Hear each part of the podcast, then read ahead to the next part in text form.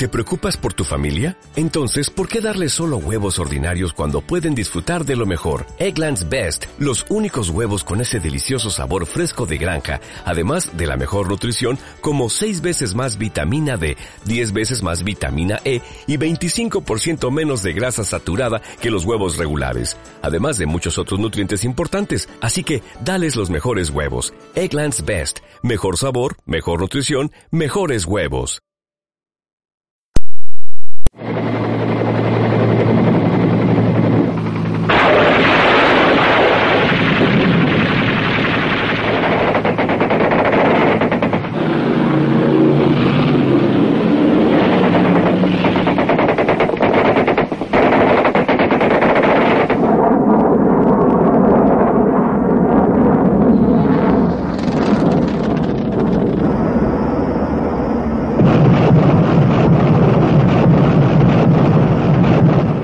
Miles de kilómetros cuadrados fueron arrasados.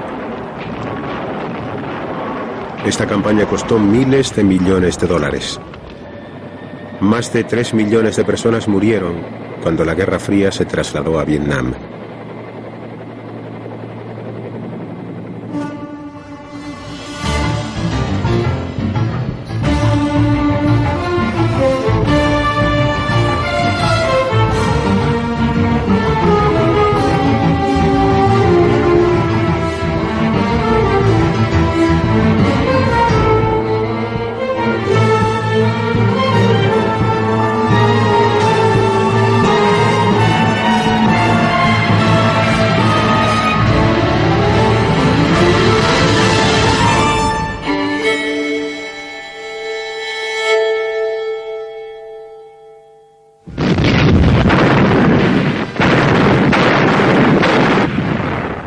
Dien Bien Phu, 1954.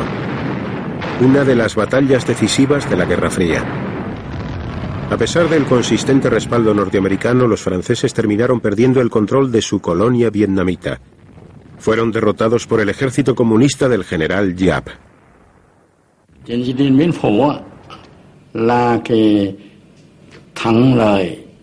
La campaña de Dien Bien Phu fue un gran éxito.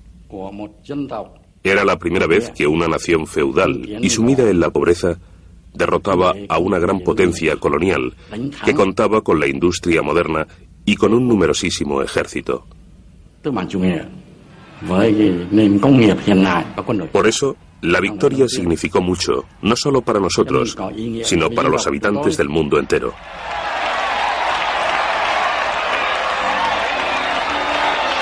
En Vietnam había un nuevo régimen.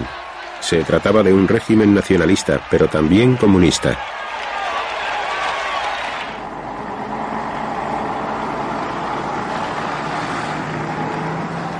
Tras la batalla de Dien Bien Phu, los franceses abandonaron Vietnam definitivamente. Una conferencia de paz internacional dividió Vietnam como medida temporal en dos partes, Vietnam del Norte y Vietnam del Sur, y acordó que en 1956 se celebrarían elecciones a escala nacional. Estados Unidos se opuso a dichas elecciones. Nunca llegaron a tener lugar. En primer lugar, cabía la posibilidad de que las elecciones no fueran realmente libres, sobre todo en el norte. Éramos conscientes de ello, pero supongo que en cierto modo era algo normal. Por otro lado, aunque las elecciones fueran libres, con toda seguridad los comunistas tendrían el dominio y terminarían por hacerse con el control. Ho Chi Minh, el líder norvietnamita, había vivido en Francia y se había educado en Moscú. Para muchos vietnamitas era un héroe nacional, pero Washington lo veía como un instrumento del bloque comunista. Los norvietnamitas se propusieron realizar una serie de reformas bastante radicales en el país. Así fue como empezaron a perseguir, censurar y encarcelar a los terratenientes y a los llamados campesinos ricos. Las crueles políticas que practicaba el partido contribuyeron a agravar la crisis de los refugiados. En 1955, cerca de un millón de personas, algunas de ellas alentadas por agentes estadounidenses, huyeron hacia el sur. En Vietnam del Sur, los Estados Unidos respaldaban el régimen del presidente Diem, anticomunista decidido a oponer resistencia a Hanoi. Diem, persona despiadada y autocrática, no toleraba ningún tipo de oposición. En 1960 los comunistas crearon el Frente Nacional de Liberación, al que sus oponentes denominaron Viet Cong, para luchar contra Diem y unificar el país bajo el régimen de Hanoi. Desde Moscú se fomentaban todas estas iniciativas. Не заглушить вам! Не заглушить вам голос народа! Голос правды, который звучит и будет звучать! Конец, могила колониальному рабству! Долонь его и похоронить его чем глубже, тем лучше! Let every nation know whether it wishes us well or ill, that we shall pay any price, bear any burden, meet any hardship, support any friend, oppose any foe to assure the survival and the success of liberty.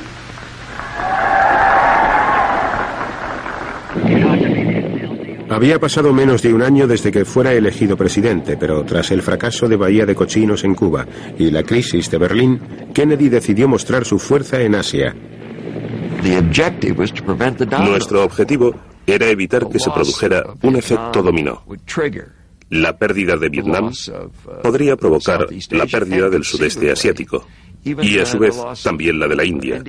Y todos estos acontecimientos consolidarían las posiciones china y soviética en todo el mundo. El Frente Nacional de Liberación, o Vietcong, estaba asesinando a los personajes más influyentes de los pueblos del sur que apoyaban a Diem.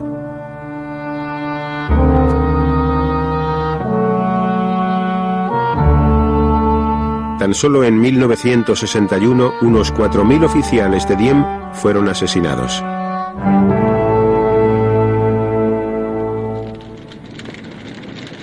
Para poner a los campesinos fuera del alcance del control del Vietcong, las tropas de Diem quemaron pueblos enteros de los que solo quedaron las cenizas.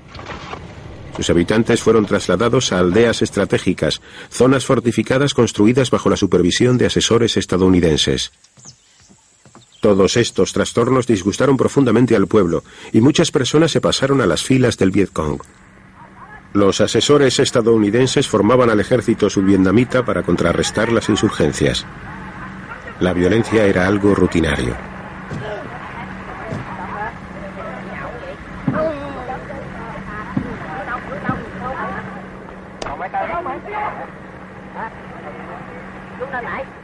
The uh, actions of the ruler, President Diem, have been declared autocratic, and perhaps his personal actions are to some degree. But when one realizes the chaos he faced, the complete anarchy that existed there, it's conceivable that autocratic methods uh, within a democratic framework were required to restore order. El régimen del señor Diem creó una especie de marco, algo parecido a un gobierno con todas las estructuras para dirigir el país. Por supuesto, su política provocó el descontento entre los intelectuales. Verano de 1963. La ciudad de Saigón es testigo de escenas espantosas. Unos monjes budistas se prendieron fuego y murieron abrasados para protestar contra la intolerancia religiosa de Diem.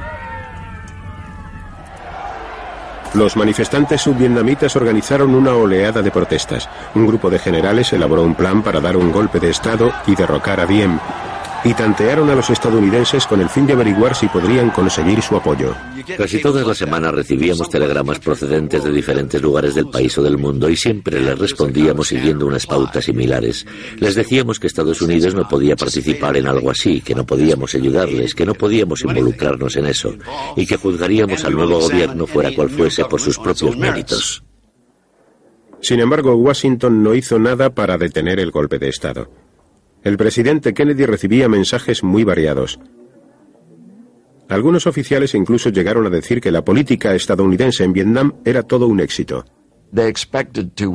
Esperaban poder retirar a unos 16.000 consejeros militares a finales de 1965 y pensaban que en menos de 90 días, es decir, a finales de diciembre de 1963, ya podría retirarse la primera unidad completa. Sin embargo, los acontecimientos se adelantaron al plan de retirada.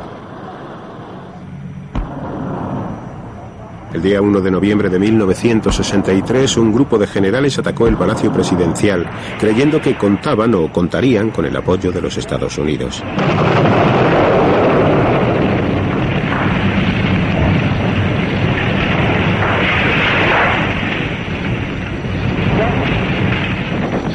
Al día siguiente el gobierno había sido derrocado. Diem y su hermano se refugiaron en una iglesia, pero poco después fueron asesinados por sus propios soldados. En un primer momento el pueblo de Saigón respondió con entusiasmo al derrocamiento de Diem, pero el país se había quedado sin un líder definido.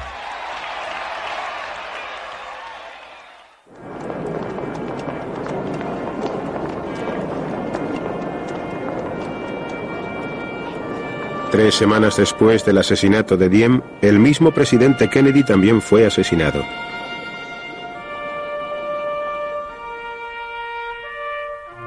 Kennedy recibió sepultura en el cementerio de Arlington, pero los Estados Unidos seguían teniendo un compromiso con Vietnam del Sur.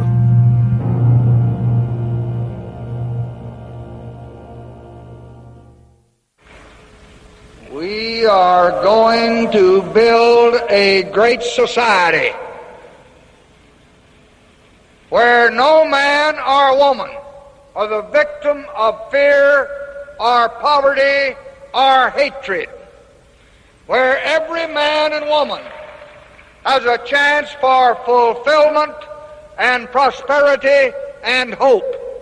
Lyndon Johnson tenía grandes ambiciones para su país, pero al igual que Kennedy, estaba decidido a no dejar Vietnam en manos de los comunistas.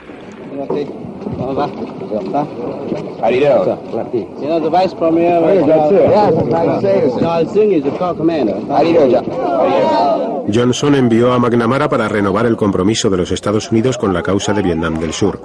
La estrategia seguía siendo la misma, pero las promesas eran aún más espectaculares. We'll stay for as long as it takes. We shall provide whatever help is required to win the battle against the communist insurgents. El general William Westmoreland, un veterano de la Guerra de Corea y de la Segunda Guerra Mundial, se hizo cargo de la situación cuando el presidente Johnson comenzó a aumentar el contingente de tropas estadounidenses en Vietnam. Nunca antes habíamos tomado parte en una guerra de este tipo, por lo que carecíamos de experiencia y nos encontrábamos en proceso de aprendizaje. Algunos de nuestros métodos se basaban esencialmente en aprender de las equivocaciones. En agosto de 1964 se produjo un fuego cruzado entre un destructor estadounidense, el USS Maddox, que estaba patrullando en el Golfo de Tonkin, y torpederos norvietnamitas. The president has asked that the destroyer force be doubled and that an air cap, a combat air patrol, be available at all times on call to it.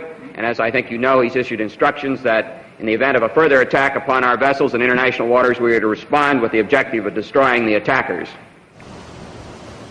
Dos días después, el capitán del barco creyó que estaba siendo víctima de un nuevo ataque. Uno de los pilotos no estaba tan seguro. Bueno, yo sobrevolé esos destructores durante una hora y media a menos de 100 pies, sin luces, fijándome en todo lo que hacían. Podía oírles charlar a través de la radio, el Maddox y el Joy, y al parecer en su radar aparecieron unos blancos intermitentes. Yo mismo me encargué de acercarme a donde ellos suponían que estaba ese barco para tratar de acabar con él si ellos no lo hacían antes, pero mis esfuerzos fueron en vano. Descendí, pero allí no había nada. Ignorando las pruebas que resultaban muy contradictorias, el Pentágono insistió en que se había producido un segundo ataque. In retaliation for this unprovoked attack on the high seas, our forces have struck the bases used by the North Vietnamese patrol craft. Johnson utilizó el conflicto para conseguir que el Congreso aprobara la resolución del Golfo de Tonkin, mediante la cual el presidente podría declararle la guerra a Vietnam.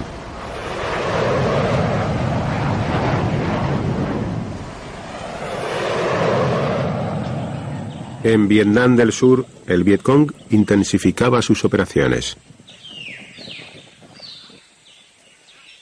Ya contaban con unos 170.000 hombres y mujeres en el campo y podían moverse y operar por la mayor parte del país. Atacaron el centro de Saigón en repetidas ocasiones.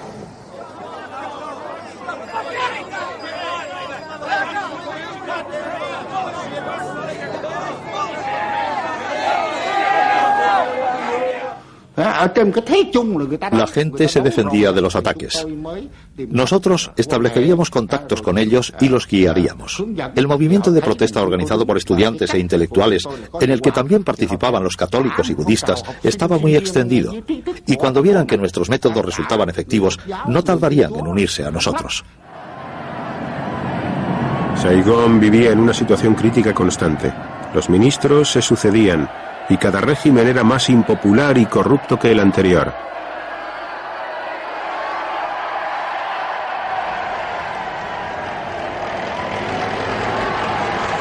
Johnson estaba perdiendo la paciencia. Un día estaba sentado con él cuando recibió la noticia de que en Vietnam había tenido lugar un nuevo golpe de Estado y que otro general había ascendido a la plataforma del poder.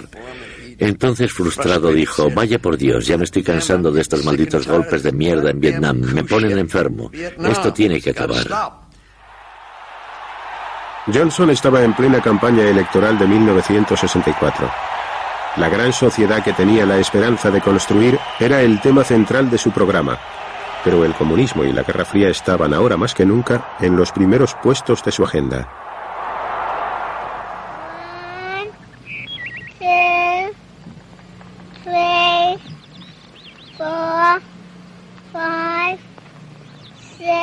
En la publicidad de su campaña, Johnson exageró los temores que despertaba en el pueblo la Guerra Fría y pintó a sus adversarios republicanos como unos belicistas dispuestos a apretar el gatillo a la menor oportunidad.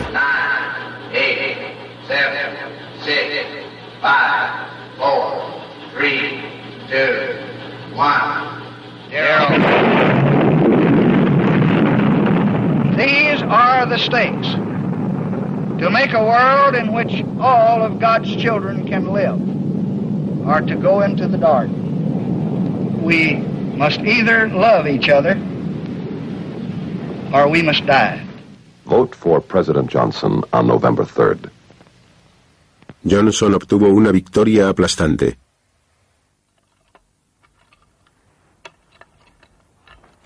La sociedad de Vietnam del Norte era mayoritariamente agrícola y casi no poseía industria. Ho Chi Minh pidió ayuda a China y a la Unión Soviética. En febrero de 1965, Hanoi ofreció una cálida bienvenida al primer ministro soviético Alexei Kosygin, quien accedió a incrementar la ayuda militar que recibían los norvietnamitas. Solíamos decir, cuando Vietnam vuelva a ser un país unificado, constituirá un ejemplo maravilloso para el resto de las naciones del sureste asiático. Y todo esto dentro de un contexto ideológico, el de la Guerra Fría. La discusión giraba en torno a qué sistema prevalecería y cuál de los dos era más progresivo. Aquí tenemos un buen ejemplo, decía la gente. Fijaos en Vietnam. Mientras el primer ministro soviético Kosygin aún permanecía en Hanoi, el Vietcong lanzó un ataque contra la base aérea de Pleiku. Ocho estadounidenses murieron en el transcurso de la ofensiva y otros 100 resultaron heridos. Johnson respondió con sus fuerzas aéreas y puso en marcha una campaña de bombardeos contra Vietnam del Norte que recibió el nombre de Rolling Thunder. Con esta medida pretendía levantar la moral del sur y conseguir que Ho Chi Minh se sentara a la mesa de negociaciones. El norte no respondió.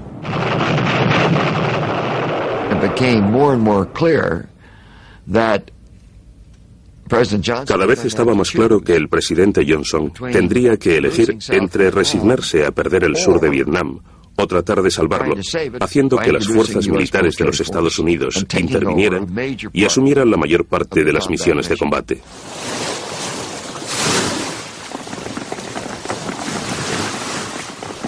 Las primeras tropas terrestres desembarcaron en Da Nang en marzo de 1965.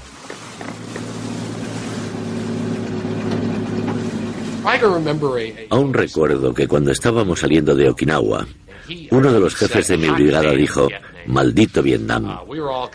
Estábamos deseando ir allí, deseando tomar parte en algo que no fuera el entrenamiento o la instrucción. Y por algún motivo sentíamos, y no sé si alguien ha dicho esto alguna vez, sentíamos que por el hecho de ser marines de los Estados Unidos, nuestra simple presencia en Vietnam iba a aterrorizar al enemigo hasta el punto de hacerlo abandonar. Los Estados Unidos se habían embarcado en la que sería la guerra más larga de toda su historia.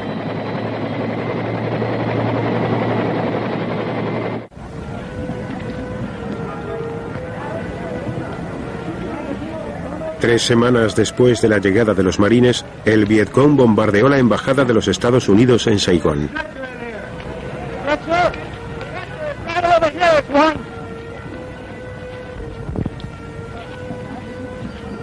Johnson estaba convencido de que detrás de estos ataques se encontraba la China comunista. Their target is not merely South Vietnam. It is Asia. Their objective is not the fulfillment of Vietnamese nationalism.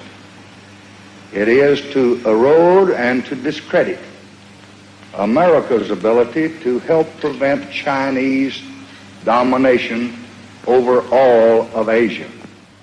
Lo cierto era que en aquellos momentos China estaba proporcionando menos ayudas a Vietnam que la Unión Soviética. Aunque no disponían de muchos aviones, los pilotos norvietnamitas estaban siendo formados en la Unión Soviética.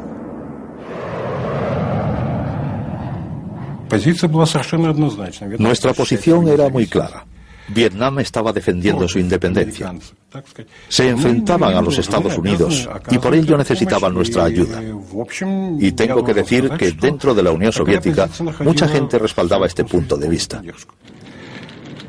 Los ataques del Vietcong no dejaron de sucederse y la situación en Vietnam del Sur empeoró.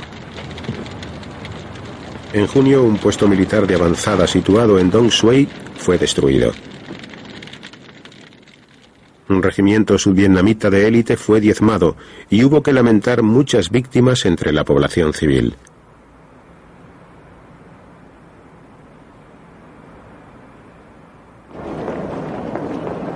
McNamara regresó a Vietnam para hacer una nueva evaluación de la situación de guerra y buscó las estadísticas que le servirían de gran ayuda para controlar el estado del conflicto. El señor McNamara llegó y de un modo u otro se las arregló para no permitir nunca que el general vietnamita le hiciera preguntas.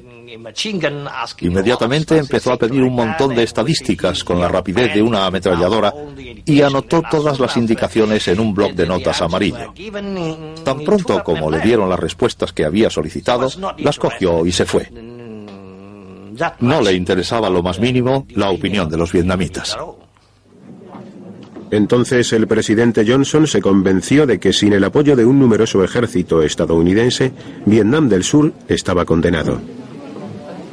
I have today ordered to Vietnam the Air Mobile Division and certain other forces which will raise our fighting strength from 75,000 to 125,000 men almost immediately. Additional forces will be needed later, and they will be sent as requested.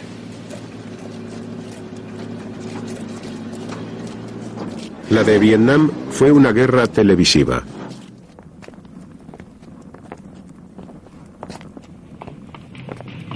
Con, let's move in with those other guys. This is what the war in Vietnam is all about. The old and the very young. The Marines have burned this old couple's cottage because fire was coming from here. 150 homes were leveled in retaliation for a burst of gunfire. In Vietnam, like everywhere else in Asia, property, a home, is everything. A man lives with his family on ancestral land. His parents are buried nearby. Their spirit is part of his holding. If there were Viet Cong in the hamlets, they were long gone. The women and the old men who remained will never forget that August afternoon.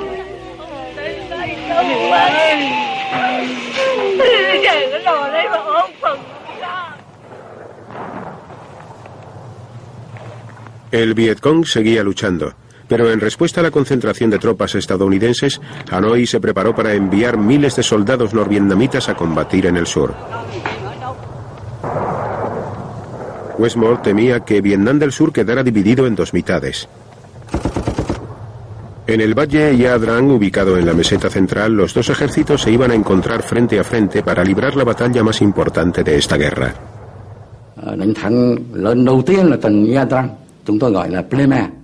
La batalla de Yadrag fue nuestra primera gran victoria. En ese momento llegamos a la conclusión de que podíamos combatir contra los estadounidenses y salir victoriosos del trance. La clave estaba en obligar a las tropas norteamericanas a luchar a nuestra manera, es decir, cuerpo a cuerpo. Aunque los estadounidenses derrotaron al ejército norvietnamita en Iadrang, las bajas fueron muy numerosas. 2.000 soldados norvietnamitas resultaron muertos. 300 soldados de la infantería de los Estados Unidos perecieron en combate.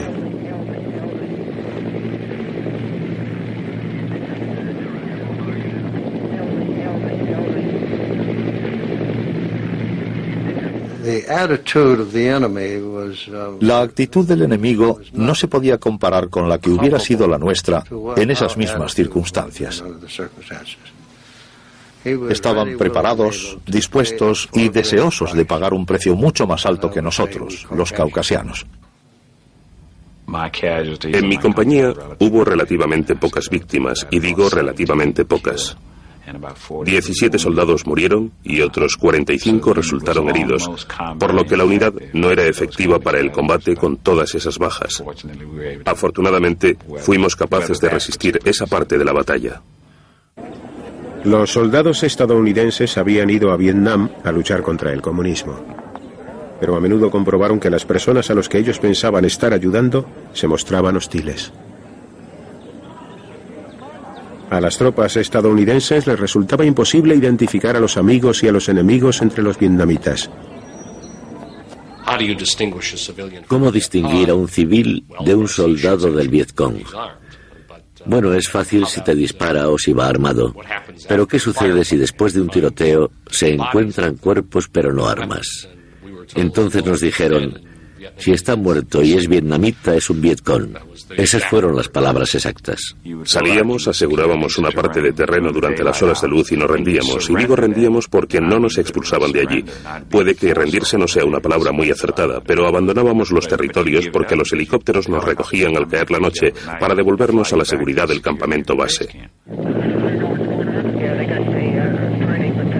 En lugar de conservar esos territorios, los estadounidenses utilizaron su movilidad superior para identificar y destruir misiones.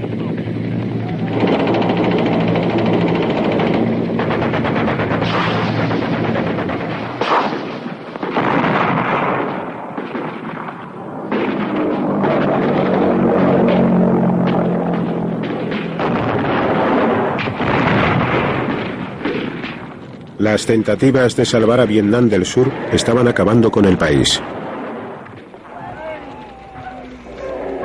Las operaciones del Vietcong continuaban.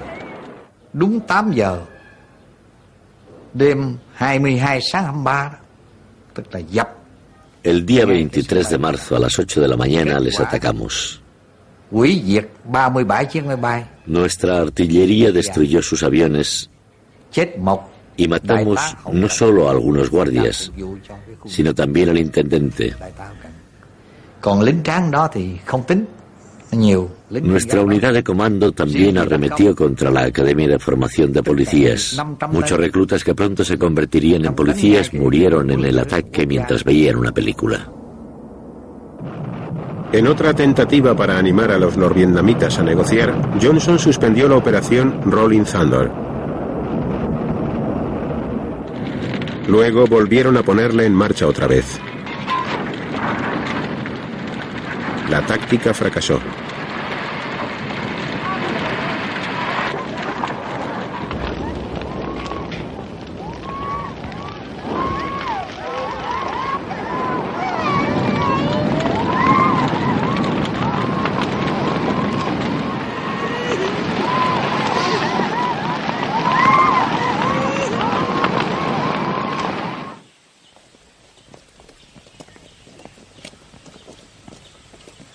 La ruta por la que los comunistas hacían llegar sus suministros básicos hasta Vietnam del Sur era la senda de Ho Chi Minh.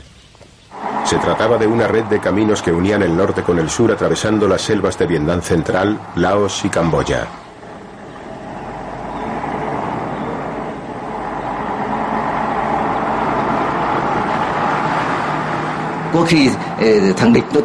Los enemigos dieron por hecho que jamás nos atreveríamos a conducir durante el día, pero lo cierto es que seguíamos nuestro viaje día y noche. Teníamos que cambiar nuestras tácticas constantemente para adelantarnos al enemigo. Sus planes para atacar la senda eran maliciosos y cambiaban constantemente, pero fuimos más hábiles que ellos.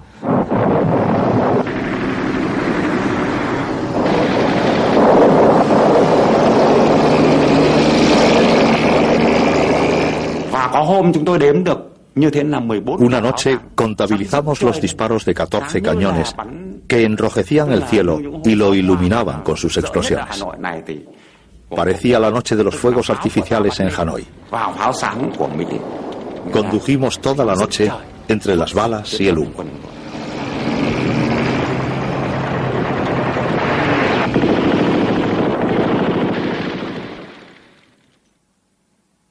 La senda atravesaba los territorios teóricamente neutrales de Laos y Camboya. Ambos países sufrieron la dureza de los bombardeos estadounidenses. Durante años, Camboya, es decir, el área fronteriza situada entre Camboya y Laos, fue utilizada con total libertad por el enemigo. Pero, en virtud de la política de mi gobierno, no podíamos combatir abiertamente allí ni enviar tropas, tropas militares a esos países.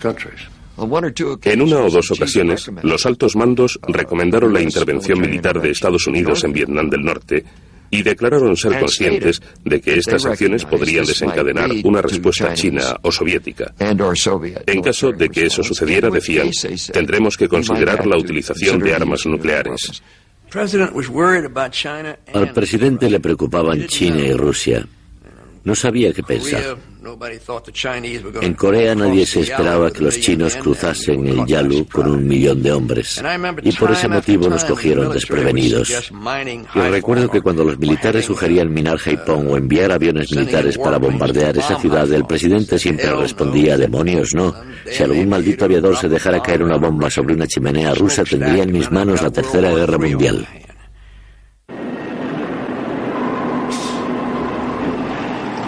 El volumen de las ayudas que recibía Vietnam del Norte se vio afectado por las crecientes tensiones entre la Unión Soviética y China.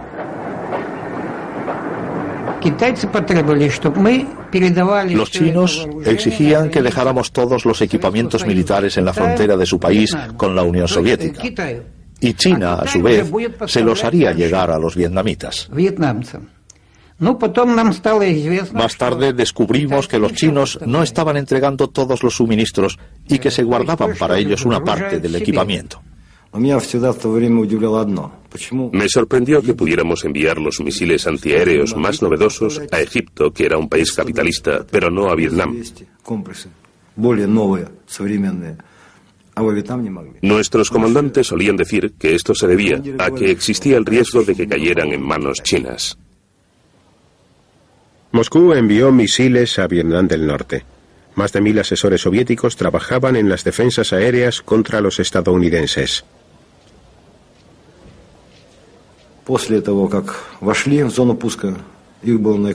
Cuando entraron en nuestro campo de tiro, vimos seis aviones en la pantalla. Con el primer misil derribamos uno de ellos. Disparamos el segundo por encima del avión y este colisionó con el misil. Ninguno de los pilotos sobrevivió.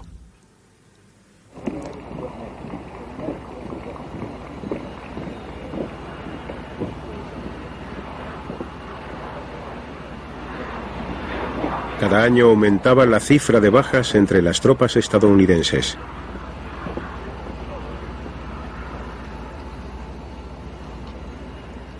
A las 7 de la mañana me dirigía a la habitación del presidente. Todas las mañanas lo encontraba al teléfono con una diferencia de 12 horas comprobando las bajas del día. Señor presidente, Ayer perdimos a 18 hombres. Señor presidente, hemos perdido unos 160 hombres. Señor presidente, ha habido 400 bajas. Y así todas las mañanas. A principios de 1967, los estadounidenses utilizaban aviones B-52 para bombardear las bases comunistas cercanas a la capital de Vietnam del Sur, Saigón. Con esta medida pretendían eliminar de la zona al Vietcong.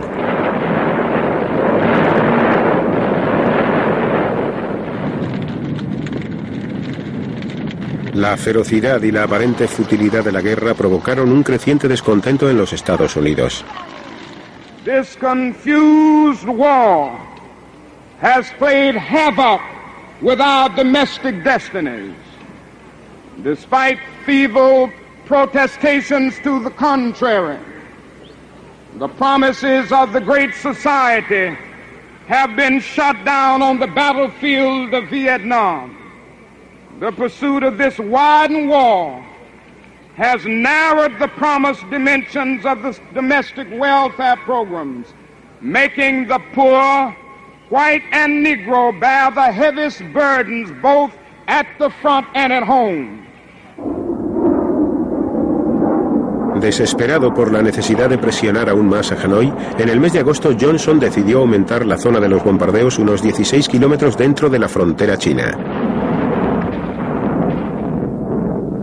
First, I would like to make it clear that these airstrikes are not intended as any threat to Communist China, and they do not, in fact, pose any threat to that country.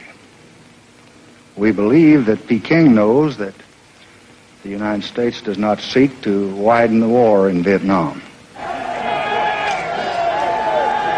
La posición de Johnson se había debilitado con la aparición de un movimiento contrario a la guerra en los Estados Unidos.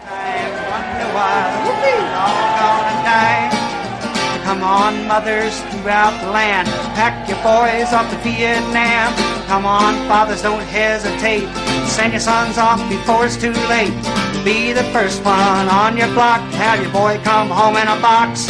And it's one, two, three. What are we fighting for? Don't ask me, I don't give a damn. Next stop is Vietnam. And it's five, six, seven. Open up the pearly gates. Yeah, there ain't no time to wonder why we all gonna die. Sintonizando la AFN, se podían ver los disturbios y motines en las calles, y los muchachos decían, un momento, ¿por qué estoy aquí luchando? Cuando los chicos que están en casa dicen que no es lo que debo hacer.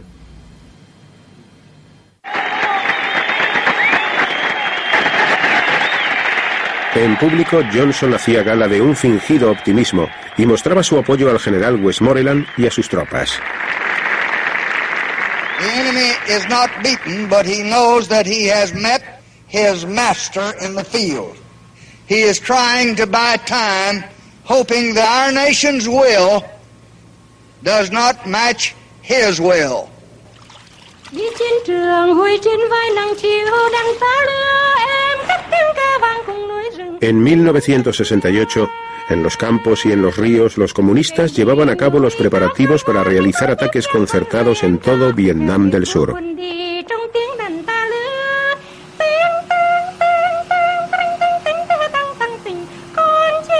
Trasladaron a la zona meridional armas, municiones y provisiones para la ofensiva que habían preparado y que tendría lugar el día en que los vietnamitas celebran el Año Nuevo, el Tet. Los comunistas confiaban en desencadenar un levantamiento generalizado en todo el país. Los taxis llevaron crisantemos a Saigón para el mercado del Tet. Camuflados entre las flores estaban los AK-47. dưới sự lãnh đạo El pueblo apoyaba la revolución y nos ayudó a penetrar en la ciudad evitando los controles de seguridad. Llevábamos otro tipo de ropa y poseíamos documentos de identidad falsos. El pueblo de Saigón nos ocultó en sus casas. No quería que el enemigo supiera que yo era consciente de lo que estaba pasando. Y realmente lo sabía. Cometí un error al no comunicárselo al público americano porque al final nos cogieron por sorpresa. La potencia de la ofensiva del TED supuso un duro golpe para el general Westmoreland y para el público estadounidense. En la televisión los norteamericanos pudieron ver a sus aliados subvietnamitas luchando con los soldados del Vietcong en las mismas calles de Saigón. Y lo que era aún peor, vieron cómo los comandos del Vietcong entraban en la embajada de los Estados Unidos.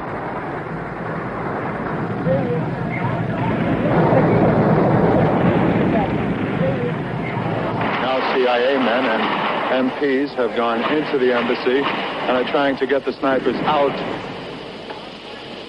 by themselves.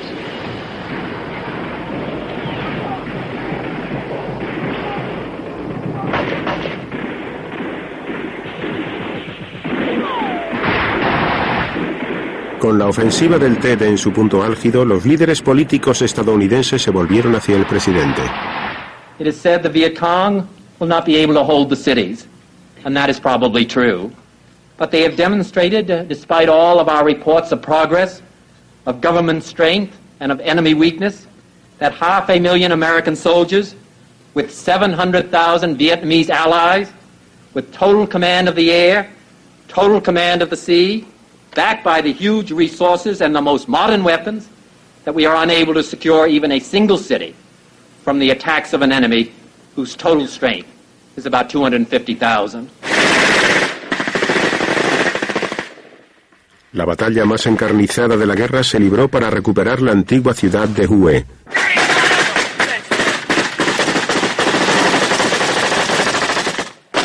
How long do you think it's going to take you to get through this city? Uh, we'll be here in a few weeks anyway, cleaning it out. It'll take a little while to get it out of here. You lost any friends? Quite a few. We lost one the other day. Good buddy, man. The whole thing stinks, really.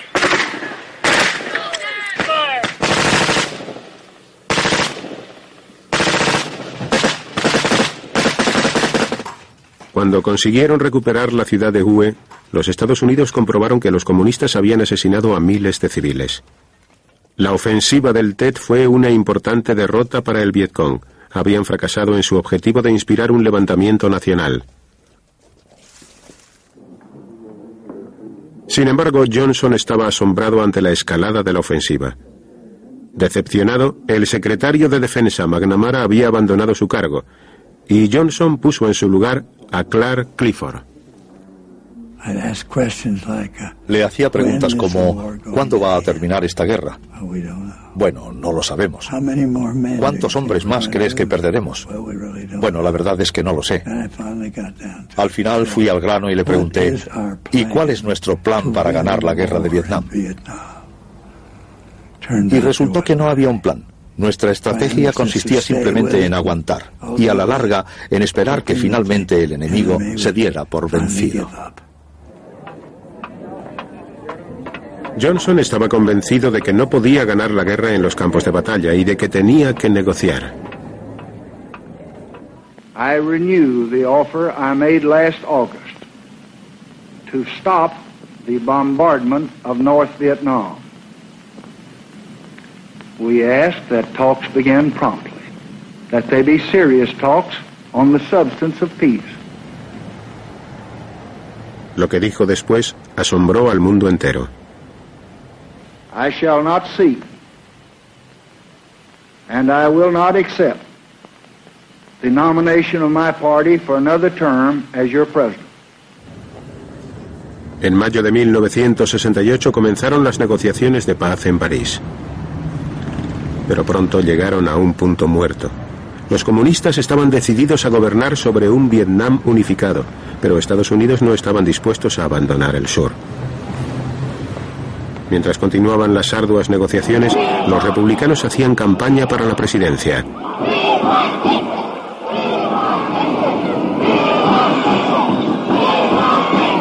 En público, Richard Nixon respaldaba los esfuerzos de Johnson por lograr la paz. That at a time that the President of the United States has the responsibility and is trying to negotiate in Paris for an honorable end to the war, that we should give him every chance to bring that war to a conclusion before this election and before his term ends, and that certainly no candidate for president, and certainly I will not make any statement that might pull the rug out from under him and that might destroy the chance to bring the war to a conclusion. En realidad, el equipo de campaña de Nixon negociaba en secreto con el gobierno de Vietnam del Sur. Yo tenía contactos con los republicanos, con el entorno del señor Nixon, y ellos fueron quienes nos instaron a mantenernos firmes en nuestra postura. Para Lyndon Johnson este fue uno de los peores momentos porque se dio cuenta de que las negociaciones se habían estancado y además yo sé a ciencia cierta que con las elecciones del año 1968 a la vuelta de la esquina llegó a sus oídos que Nixon o uno de sus emisarios estaba tratando de convencer a los sudvietnamitas. No lleguéis a un acuerdo con Johnson, les decía. Obtendréis unas condiciones más ventajosas tratando con Nixon. La intervención de los Estados Unidos en Vietnam aún se prolongaría otros cuatro años.